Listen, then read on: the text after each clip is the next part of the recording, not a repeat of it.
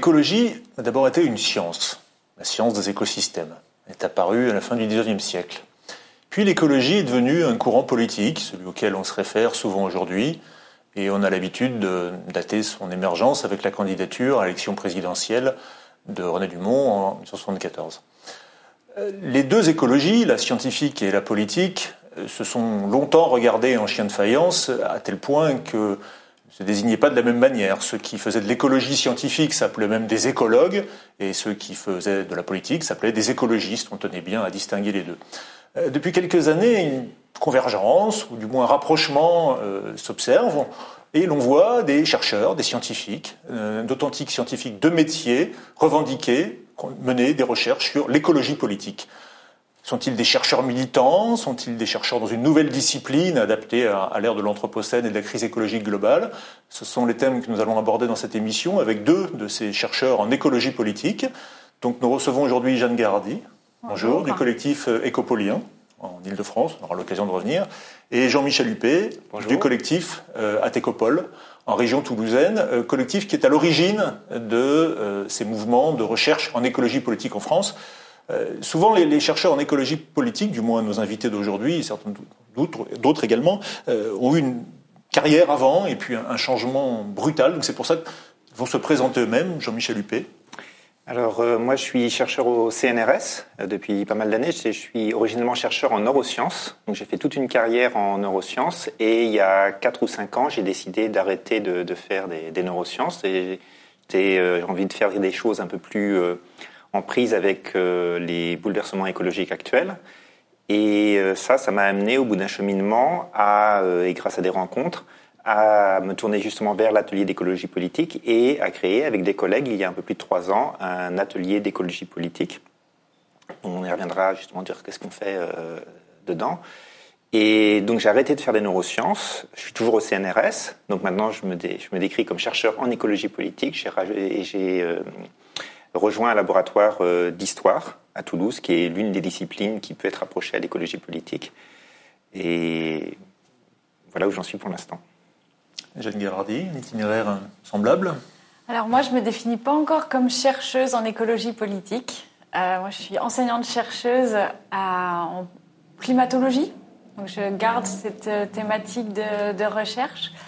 Euh, mais on va dire avec un enclin militant et une implication euh, dans cet atelier d'écologie politique qu'on a mis en place en septembre 2019, si je me souviens bien, euh, au niveau de la région parisienne, en mettant à profit l'arrivée d'un athécopolien qui venait s'installer en région parisienne et en profitant d'une dynamique qui avait vu le jour au cours d'une école d'été interdisciplinaire qui s'intitule Autour de 2 degrés, où la question de l'écologie politique est vraiment apparue.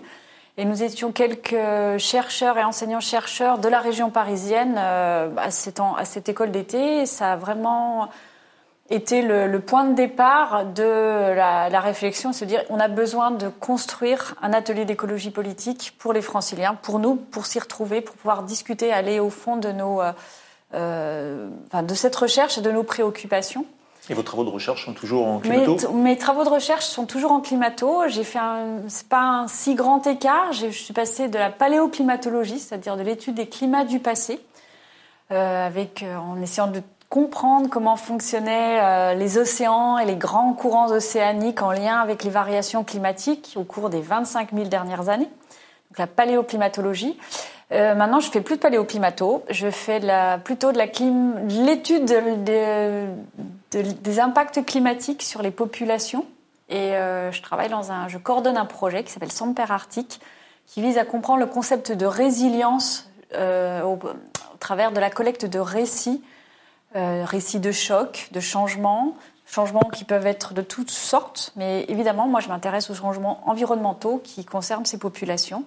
On travaille sur trois populations d'Arctique 2 au Groenland, une en Sibérie. Et euh, voilà, c'est vraiment une, interaction très euh, étroite avec des anthropologues et des sociologues euh, pour comprendre comment fonctionnent ces gens et comment fonctionnent ces communautés, comment elles, combien elles sont affectées par ces bouleversements environnementaux qui les touchent de près concrètement et comment, comment elles vivent avec. Donc c'est un autre grand écart et c'est fait le lien également avec mon application, euh, euh, on va dire à l'écopolien euh, et cette interdisciplinarité qui me semble essentielle à l'heure actuelle. Alors cette écologie politique, comment peut-on la définir en tant que discipline scientifique? Jean-Michel, peut-être Je vais commencer par la définir telle qu'on peut la définir au sein de l'atelier d'écologie politique, telle qu'elle s'est définie, puis peut-être qu'après je, je replacerai un peu par rapport au concept qui existe. Euh, pour faire très court, euh, on peut résumer ça, c'est face au ravage écologique, partager les savoirs, les rendre opérants. Donc le, le, le, le point de départ, hein, c'est vraiment réchauffement climatique, sixième extinction et tout ce que ça entraîne actuellement. Donc ça, ça part du, du, du, du, choc, de la compréhension de euh, la disparition actuelle des conditions d'une vie décente sur Terre. C'est-à-dire qu'on est euh, complètement sous ce, choc de, des catastrophes qui sont en cours et que tout le monde ne réalise pas encore pleinement. Donc ça, il y a vraiment ce sentiment d'urgence. Partager les savoirs, c'est parce que il ne s'agit pas que d'une crise écologique qui serait extérieure de phénomènes climatiques, etc., mais ça met en jeu des humains et surtout les responsabilités humaines. Donc ça, ça, ça touche tous les domaines des sciences humaines et sociales et surtout derrière, il y a des rapports de force des rapports politiques, des rapports de domination, des responsabilités qui sont différentielles entre les riches et les moins riches, euh, le capitalisme, le rôle des guerres, etc. Enfin, tous les récits qu'on peut faire de, causalité, de comment est-ce qu'on y est arrivé là, pourquoi on ne change rien, pourquoi on n'arrive pas à, arrêter ça. Donc tout ça, ça demande un partage des savoirs entre les disciplines, qui a été vraiment à l'origine de cette notion d'atelier. C'est, si je t'ai resitué un petit peu, un petit, un petit peu ça, pour moi personnellement, ça a été un peu le, le, le, le fait d'être confronté à des conférences de climatologues ou de, de, de, quand je me suis intéressé à ces questions, je suis allé à beaucoup de conférences qui me permettaient au CNRS d'aller me déplacer, de voir ça, et, de voir qu'on avait des, des, scientifiques qui expliquaient les détails des catastrophes en cours et qui ne faisaient aucun lien vers les responsabilités euh, historiques, euh, différenciées, etc. Et en plus, qui restaient dans une sorte de neutralité même euh, qui était capable de, dire des, atrocités et puis de garder le sourire un peu à la fin et d'essayer de finir sur une note optimiste comme on nous en demande souvent en tant que scientifique, faut pas désespérer, etc. Et je me dis non, c'est pas possible. Et d'un autre côté, il y a découvert notamment les travaux des, historiens, euh, historiens de l'environnement. Il y a l'événement anthropocène de Christophe Bonneuil et, et Jean-Baptiste Fressos, qui, qui, est vraiment très marquant, qui, qui donne l'approche des sciences sociales donne une compréhension beaucoup plus profonde, fine, différenciée de ce qui se passe actuellement mais elles n'ont pas l'autorité, par exemple, des scientifiques du GIEC. Donc il y a eu vraiment cette envie de dire il faut vraiment que les deux parlent ensemble, qu'on crée ça. Donc ça c'est interdisciplinarité, partager les savoirs, les rendre opérants. Euh, bah, dans une, façon de le, de le résumer qu'on a repris dans notre manifeste, hein, donc euh, l'atelier d'écologie politique, on est des scientifiques, hein, donc on se retrouve sur un manifeste. Il y a cette formule qu'on a repris savoir et ne pas agir, c'est ne pas savoir, avec l'idée que cette chose-là, si on, si on, sait vraiment, si on comprend ce que, ce que ça veut dire, on ne peut pas ne pas agir euh, concrètement pour essayer de lutter contre. Sinon, c'est ce qu'on n'a pas compris. C'est repris dans de, Bruno Latour qui prend l'analogie des fumeurs, qui dit qu'un fumeur, on lui explique qu'il va avoir un cancer des poumons, etc. Tant qu'il continue à fumer, c'est qu'il n'a pas compris. Il faut qu'il comprenne peut-être dans son corps pour, pour arriver à ça. Donc c'est de, de, de, ce niveau-là de, de l'engagement et de rendre opérant. Et donc, euh, Qu'est-ce qu'on fait à l'atelier d'écologie politique? On partage des savoirs de toutes les disciplines, on est des scientifiques, donc, mais euh, on est peut-être moins intéressé à produire des nouveaux savoirs parce qu'on pense que largement, beaucoup, ils sont déjà là. Par contre, ils ne circulent pas assez. Mais on a besoin de faire en sorte que ces savoirs, ils arrivent enfin à transformer euh, euh la société. Et ça, ça, peut, doit se faire en sortant de son laboratoire, en cherchant des partenaires, en le faisant différemment. Donc on expérimente ça sachant que typiquement on dit ça fait 30, 40 ans que les scientifiques, euh, les climatologues, les scientifiques du, du GIEC sonnent l'alarme et il ne se passe rien. Donc ça part d'un constat d'échec terrible d'une communauté scientifique qui est pourtant absolument exemplaire dans le travail de synthèse qu'elle a fait sur l'évolution du changement du climat.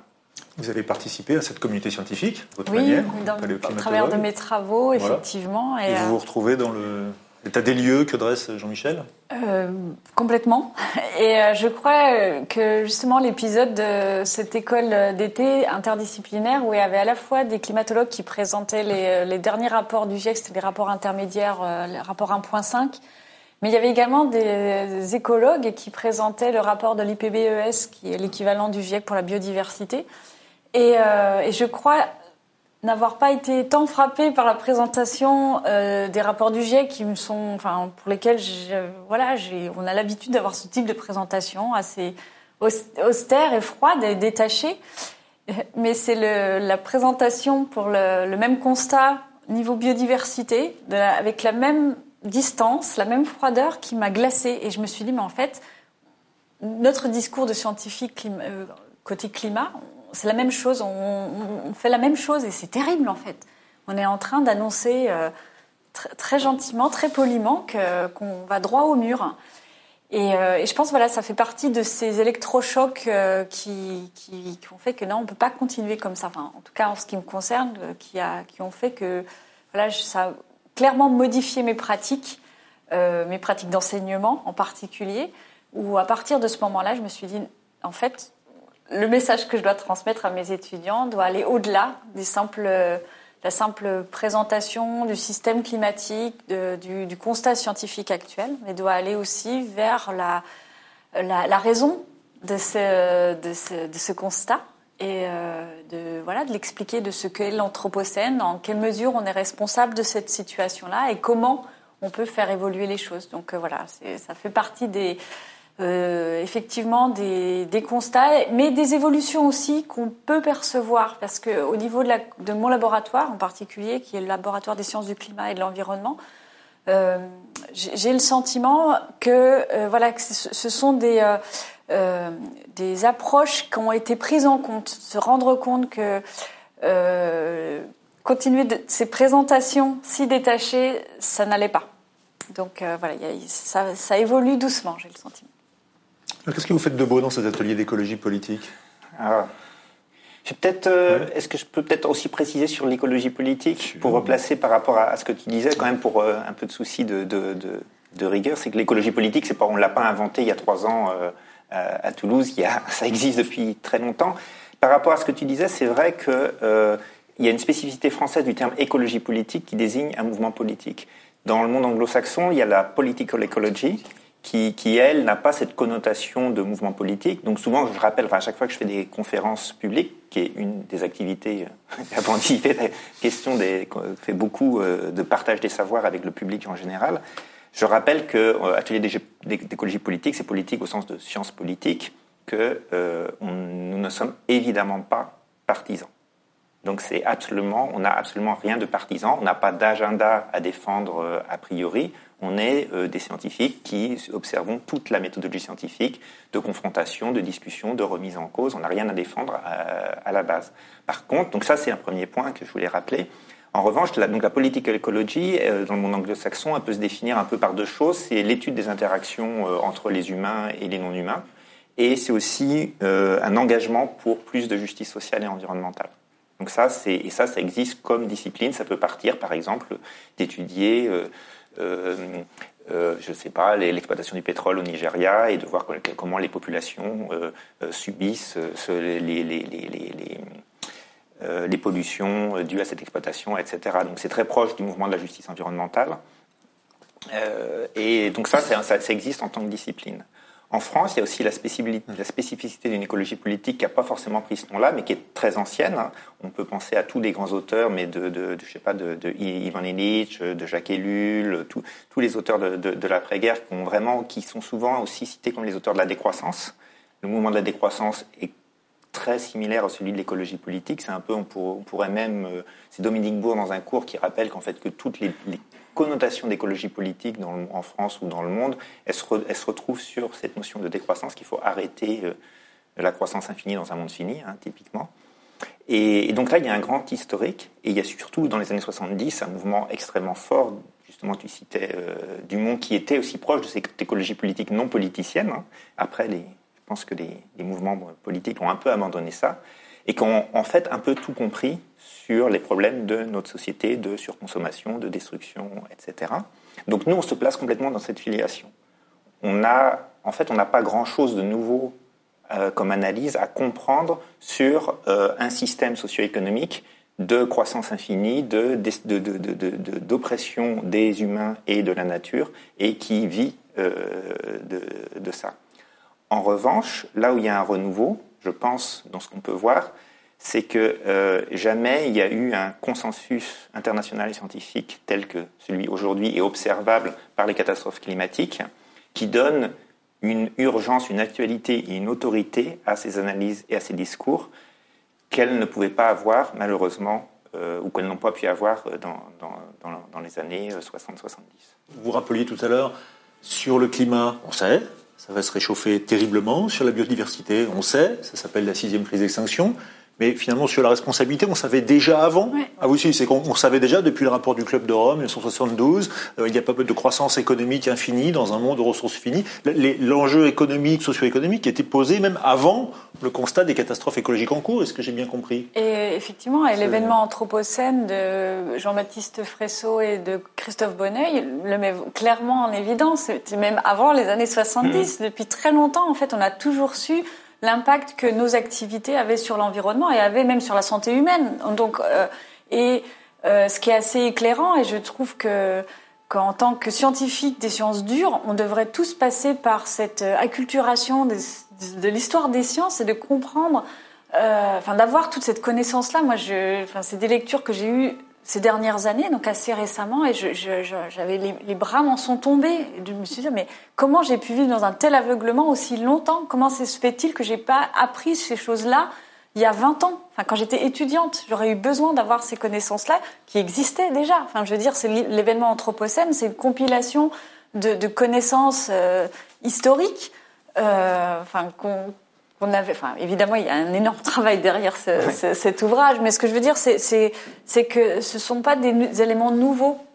Euh, et, je pense que l'urgence actuelle met, euh, met en exergue ce besoin de, euh, de vision globale, holistique, comme on peut dire, enfin de, et, de, et de plus séparer l'ensemble de, des analyses comme on l'a fait jusque-là, parce que c'est parce que la manière dont on on procède quand on fait des études scientifiques, voilà, on s'engage dans un champ disciplinaire qui devient de plus en plus étroit et on, reste dans ce champ-là.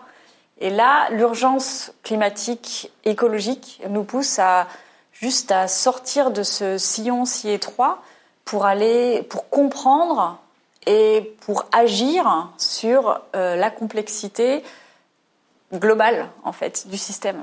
Et c'est ça qui est assez vertigineux, mais qui est aussi euh, très enthousiasmant parce que ça permet la rencontre euh, d'expertises variées, ça permet des discussions euh, très renseignées, très culture, enfin cultivées de, de, la part de ces différents experts, enfin qui constituent les, les membres de, de, ces ateliers d'écologie politique. Chacun vient avec ses propres connaissances, chacun vient avec ses propres expériences également.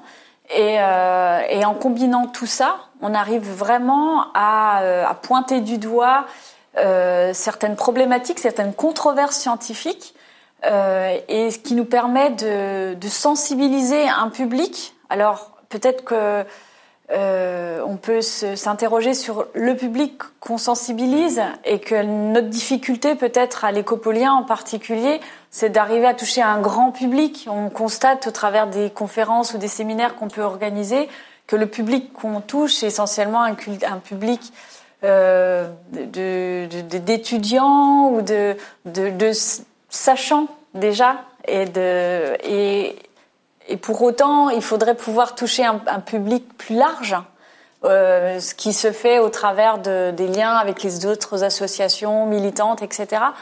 Mais, euh, mais voilà, et c'est vraiment une grande richesse que de pouvoir mettre toutes ces expertises en commun euh, pour réfléchir sur ces problématiques-là, et pas que réfléchir, et pas que discuter, mais essayer d'agir, essayer d'être dans l'action également. Vous parlez de toucher le public? Mais pour dire quoi Puisqu'on est bien d'accord qu'on ne manque pas d'informations sur ah. la catastrophe écologique en cours. Donc pour dire quoi?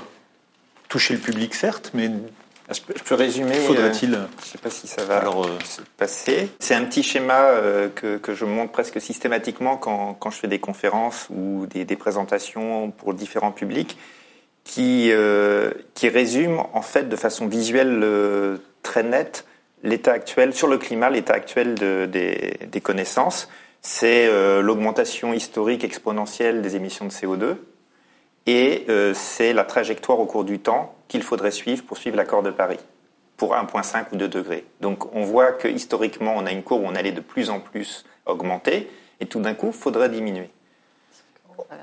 Derrière ça, derrière cette courbe qui augmente, ça c'est l'autre partie, ce sont euh, les énergies fossiles qui, qui, sont responsables à 80% de, de, du CO2.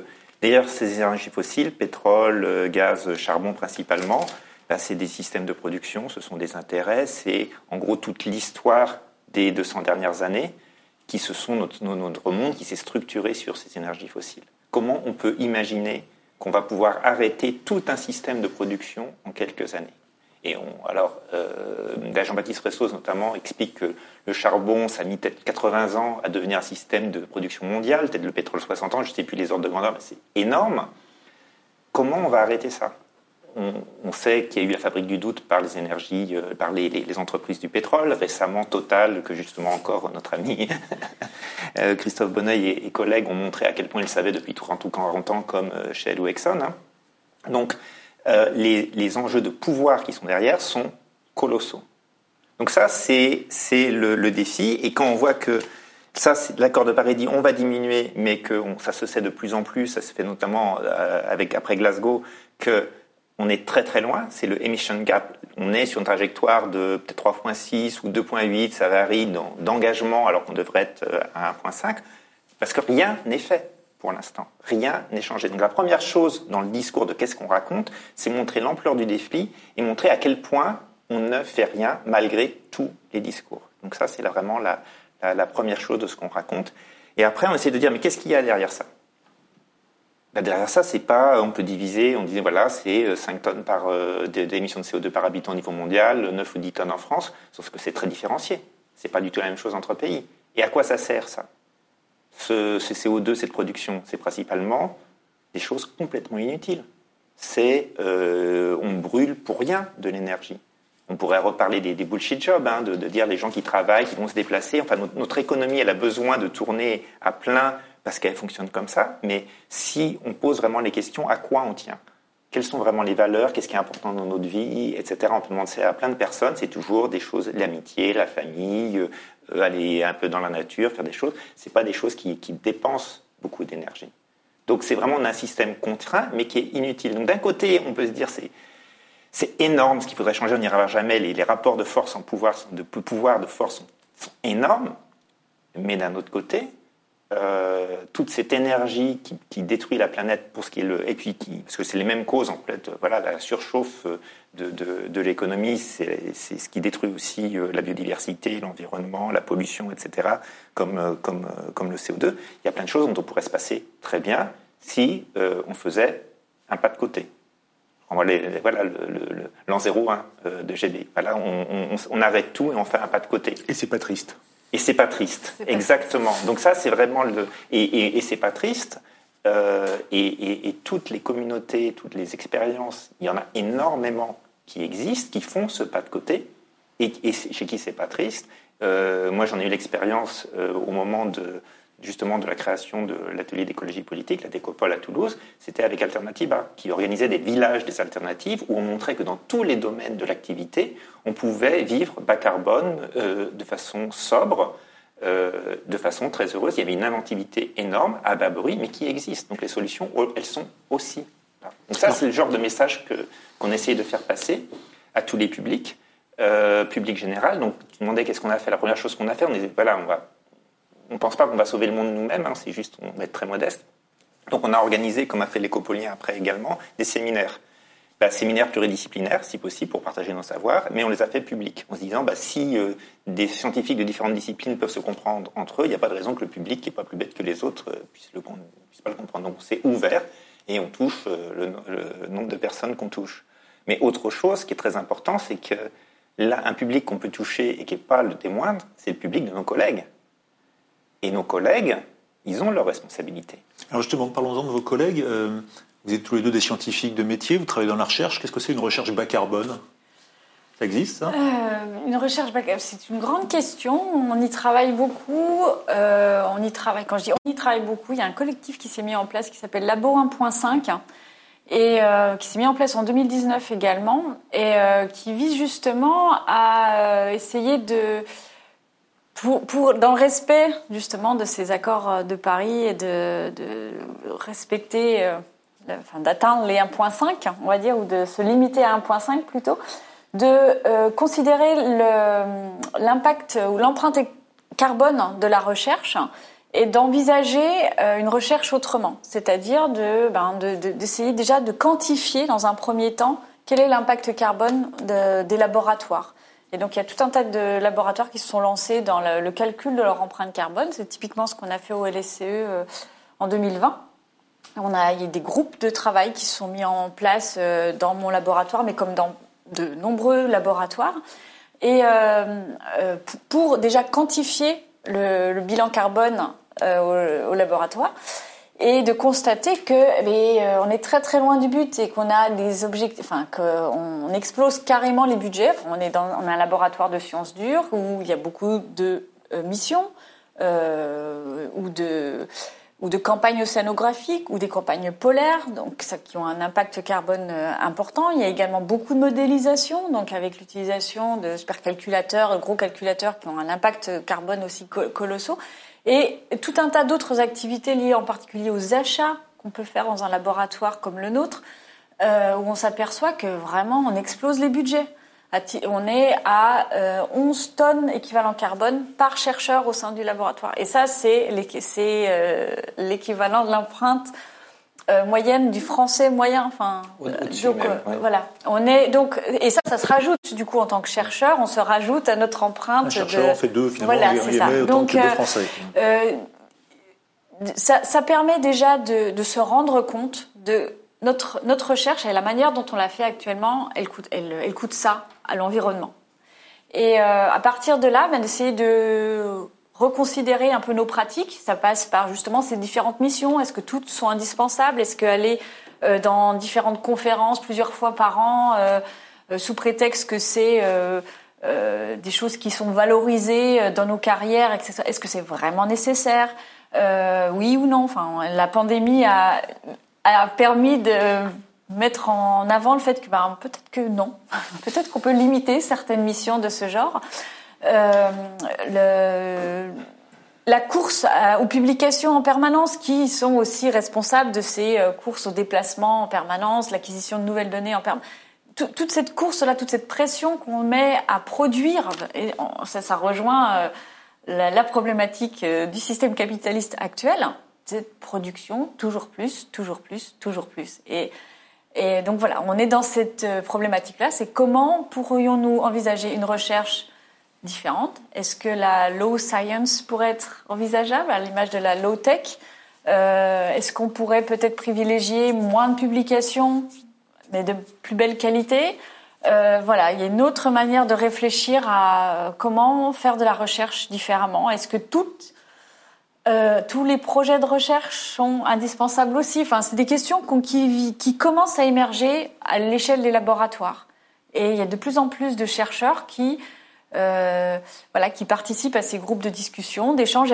Et, à nouveau, c'est assez, euh, c'est pas dans le cadre de l'écopolien, mais c'est à, nouveau au sein d'un collectif qui a le mérite de rassembler euh, différents chercheurs de, pareil de, toutes les disciplines, parce qu'il me semble, me semble-t-il que Labo 1.5 rassemble plus d'une centaine plus de 1000, 1500 ou 2000 personnes qui sont, sur la liste. Qui sont sur, sur, la liste, mais ça, ça touche euh, une centaine de laboratoires différents, donc euh, vraiment des laboratoires de toutes disciplines confondues.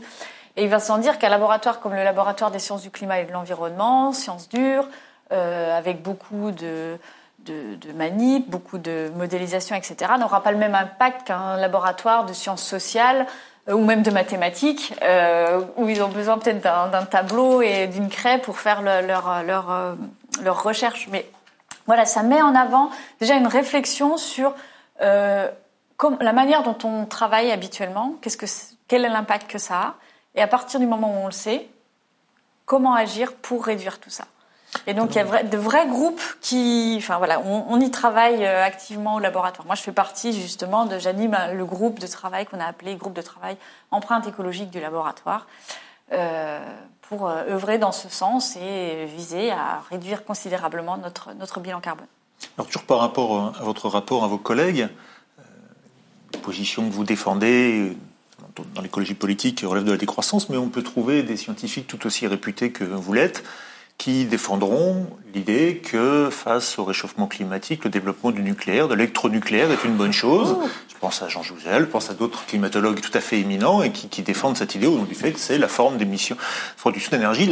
Alors pourquoi le public vous croirait-il vous plutôt que ces climatologues? Vous êtes des scientifiques. Pourquoi Pourquoi Finalement, si vous parlez au nom, vous prétendez parler au nom de la science, pourquoi vous croirez vous plutôt que d'autres? Vous parlez. Alors pourquoi? Ah on ne va pas parler au nom de la science, d'ailleurs, c'est les sciences et de. D'accord, au nom des sciences. Donc, euh, on ne demande à personne de nous croire sur parole. On peut, la seule chose qu'on peut produire, ce sont des argumentaires référencés. Euh, donc ça, c'est ce qu'on fait parfois sous forme de tribune. Donc c'est euh, notre travail. là où il peut être utile et assez original, le fait d'être pluridisciplinaire, c'est de de peut-être synthétiser et de rendre accessible euh, un ensemble de connaissances qui peut être difficilement accessible.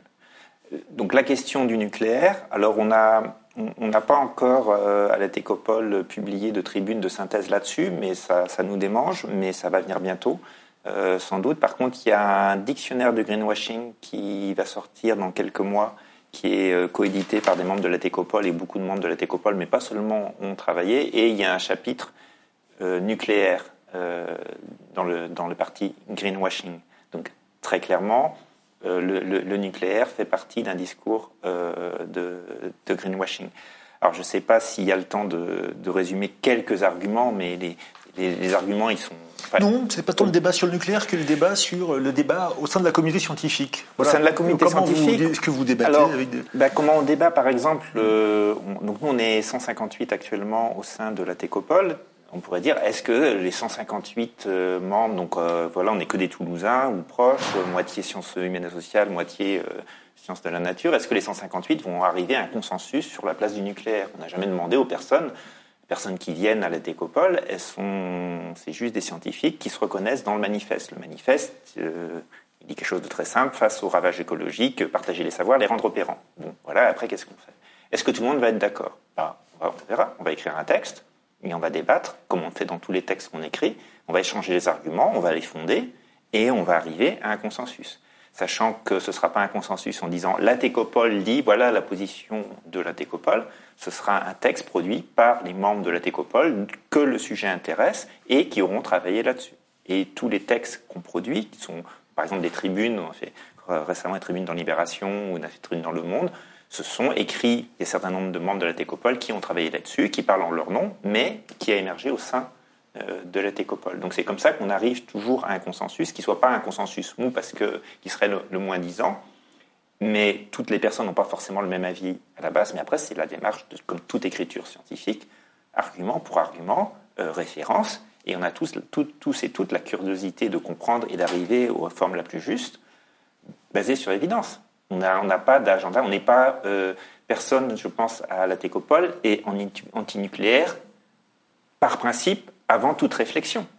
S'il y a des gens qui, sont, qui vont dire moi je suis antinucléaire, ce sera parce qu'ils auront une certaine réflexion, mais cette réflexion elle peut, elle, peut évoluer. En revanche, c'est vrai que les, on peut déjà dire que les, les, les, arguments écologiques pour défendre le nucléaire sont tellement pauvres que euh, on n'arrivera certainement pas, à, on arrivera très facilement à un consensus pour, euh, pour dire que c'est une très très mauvaise idée, extrêmement dangereuse. Une dernière question sur laquelle... si je peux rajouter sur la, un mot sur la confiance du public ou que la confiance que, euh, que le public qui vient écouter nos séminaires peut avoir, je me dis que le format qu'on propose à l'écopolien en particulier, et j'imagine qu'à la Técopole aussi, la représentativité du genre, enfin le point sur la représentativité du genre qui est fait, ou sur la représentativité des disciplines. On veille toujours à ce qu'il y ait un regard croisé des disciplines de sciences dures et sciences euh, molles. Euh, et ce genre, enfin ce genre d'ouverture euh, et cette mise en avant de l'interdisciplinarité vraiment très concrète est un gage, à mon avis, de, de et sachant que ça implique tous des experts qui ont un positionnement reconnu, je pense que ça c'est aussi un gage de confiance vis-à-vis du public. Et euh, le fait, le fait qu'on soit un collectif interdisciplinaire, on se complète mutuellement. Et quand il y en a qui arrivent euh, à l'issue de ces arguments, d'autres prennent le relais, etc. Et donc, je pense que cette, euh, voilà, ce, ce, mélange de, de genres, de gens, de positions euh, autour d'une expertise et de diverses expertises contribue à, à rendre nos propos solides et, euh, et, à faire en sorte qu'on peut, enfin que le, le public qui vient nous, les, qui vient écouter, qui vient participer au débat et qui vient euh, prendre part à ces débats, mmh. puisque c'est ça aussi un des, des euh, une des, euh, un des positionnements forts à l'écopolien comme à la técopole, c'est d'ouvrir le débat. Et du coup, de rendre. Un partage. De partage, ça va dans les deux sens. On n'y arrive pas toujours, mais on essaie. Exactement. Et du coup, les experts peuvent être amenés à discuter. Enfin, enfin il y a souvent ces discussions après les, les, les, petites présentations. On essaie toujours de faire d'ailleurs des présentations plus courtes que le temps d'échange qu'on permet pour euh, qu'il puisse y avoir euh, euh, ces, ces, discussions qui sont parfois vives entre le public et les experts et voilà pour que chacun s'approprie aussi des regards et des points de vue différents. Donc je pense que cette démarche-là et joue en notre faveur et permet de montrer. Enfin, c'est aussi un gage de transparence. On travaille. Enfin, on a, on travaille pour aucun lobby. Enfin, on n'a pas on a, on, travaille pour personne, si ce n'est que pour partager un savoir, pour mettre en avant certaines controverses scientifiques, comme je l'ai dit tout à l'heure, ou euh, euh, pour bien faire prendre conscience des différents enjeux. Et, euh, et voilà. Je... Ouais. C'est d'autant plus important, et la question de dire parler au nom de la science, etc., que on s'inscrit vraiment en faux et de façon très critique contre l'expertise et contre le discours de la science. L'un de nos pires ennemis, c'est le scientisme. Et euh, on on se met pas sur un piédestal en fait. Et euh, parce que dans la mesure où justement il y a cette, euh, cette interdisciplinarité où on se retrouve mm. tous experts dans nos disciplines, mais non experts dans les disciplines qu'on va mettre en avant il y a un vrai travail, un vrai soin qui est fait pour justement essayer d'être à même de comprendre les différents experts et de partager cette euh, expertise en fait. Par contre, on a euh, des connaissances parce qu'on est payé pour ça, parce qu'on a le temps pour ça, parce qu'on a la chance d'avoir accès à ces connaissances. Et, effectivement, ces connaissances sont tellement terribles qu'il y a vraiment un impératif moral à ne pas les garder euh, pour nous. C'est vraiment, il y, a, vraiment ce côté, parfois c'est utilisant de métaphore, de, de euh, de non-assistance à personne en danger, de ne pas alerter et réalerter. on devrait tous euh, voilà, crier comme, les, scientifiques dans, dans, dans Look Up. On, devrait tous avoir le même registre de, de, paroles et d'émotions que Greta Thunberg, parce que ça, c'est le niveau juste. C'est le niveau juste par rapport au contenu de ce qu'on va dire. On ne peut pas avoir un tel contenu de destruction de l'humanité sans être fortement impliqué émotionnel. Sinon, on est des brutes. Et euh, donc ça, c'est quelque chose qu'on défend très fortement. Euh, et aussi contre, on n'est pas, on n'est ni neutre ni objectif. Parce que évidemment, on, a des, on, a, on est absolument scientifique, mais on a des choses à défendre. On a des valeurs à défendre. Et ces valeurs, c'est juste défendre l'humanité. C'est défendre un minimum qui sont, qui sont les valeurs qu'on est censé défendre en tant qu'agent du service public tout de même. Donc ça, c'est pas du tout de la neutralité. C'est pas un universel. Euh, donc ça, c'est c'est un peu de l'épistémologie de zéro. Enfin, un zéro, c'est vraiment la base de l'épistémologie, mais qui est tellement pas comprise par euh, le mouvement scientiste, hein, qui est actuellement très dominant euh, dans, notre société, hein, dans les sphères du pouvoir. Et c'est ça, c'est vraiment des choses auxquelles on, tient. J'irais même plus aller plus loin, puisqu'on on essaye de pousser la réflexivité du rôle des scientifiques et de la science, et euh, en disant bah, notre société elle est quand même hyper technique. Les, sciences, elles ont complètement façonné notre société pour le meilleur, peut-être on va dire ah bah, les vaccins ou les antibiotiques, etc., mais aussi pour le pire, la bombe atomique. Enfin, d'imaginer euh, notre monde sans la science, c'est complètement inimaginable. D'ailleurs, le CNRS, j'ai repris, c'était il y a quelques années, il a fêté ses 80 ans. Et son, son, son motto, c'était depuis 80 ans, nos connaissances bâtissent de nouveaux mondes. C'est vrai. Vu l'état du monde actuellement, euh, la question que je pose toujours, je posais au CNRS il y a deux ans, c'est est-ce qu'il y a de quoi en être fier? Alors ça fait rire toujours les collègues, ça fait rire aussi les, collègues du CNRS quand on le présentait, mais, mais c'est exactement ça. On ne peut plus se, déposséder, se dire ah bah nous les chercheurs, les scientifiques, les chercheuses, on, on met des choses pour la société et la société décide. Mais bien sûr que non. La science n'est euh, ni mauvaise, ni bonne, ni neutre surtout, ni neutre, puisqu'elle engendre des possibles, euh, et elle engage des structures, elle fait des dépendances au sentier, etc. Il y a quand même suffisamment de sociologie des sciences, d'épistémologie pour le comprendre, ça. Comment ça se fait que ce soit ignoré par la majorité de notre communauté scientifique? Donc, et, toute notre communauté scientifique qui continue à euh, avoir des innovations, innovations pourquoi?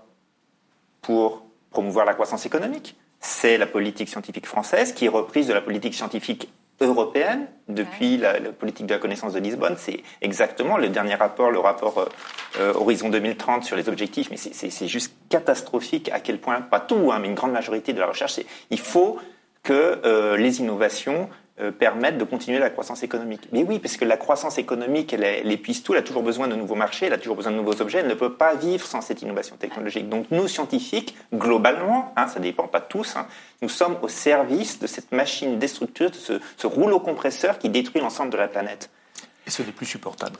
Eh ben, c'est absolument plus supportable. C'est pour ça que Grothendieck est l'une des figures euh, qui, est très inspirante, hein, qui a arrêté de faire la recherche dans, en tant que voilà, le mathématicien le plus. Nous finirons donc l'émission sur cette belle figure d'Alexandre Grothendieck, plus grand mathématicien depuis Euclide, comme on disait. Jeanne Garardi et Jean-Michel Huppé, merci beaucoup. On voit s'afficher les liens vers euh, Athécopole et Ecopolien, si vous voulez suivre leurs activités. profiter quand même juste avant de terminer pour faire une petite euh, promotion ou autopromotion d'un récit euh, qu'on a intitulé Rencontre intime avec l'Anthropocène et qui est un recueil de, de récits personnels de scientifiques. Euh, tous des scientifiques qui sont engagés d'une manière ou d'une autre, des scientifiques d'horizons divers. Et je vous recommande cet ouvrage. C'est, il a été publié dans la collection Savoir et s'émouvoir en autoproduction. Euh, et, voilà, et ça donne à voir un autre visage des scientifiques et de ceux qui, euh, qui veulent faire bouger les choses. Et ben, c'est un plaisir que de relier, qui sera un très utile complément à cette émission. Merci beaucoup et à bientôt pour une prochaine édition de Science Fiction sur Mediapart.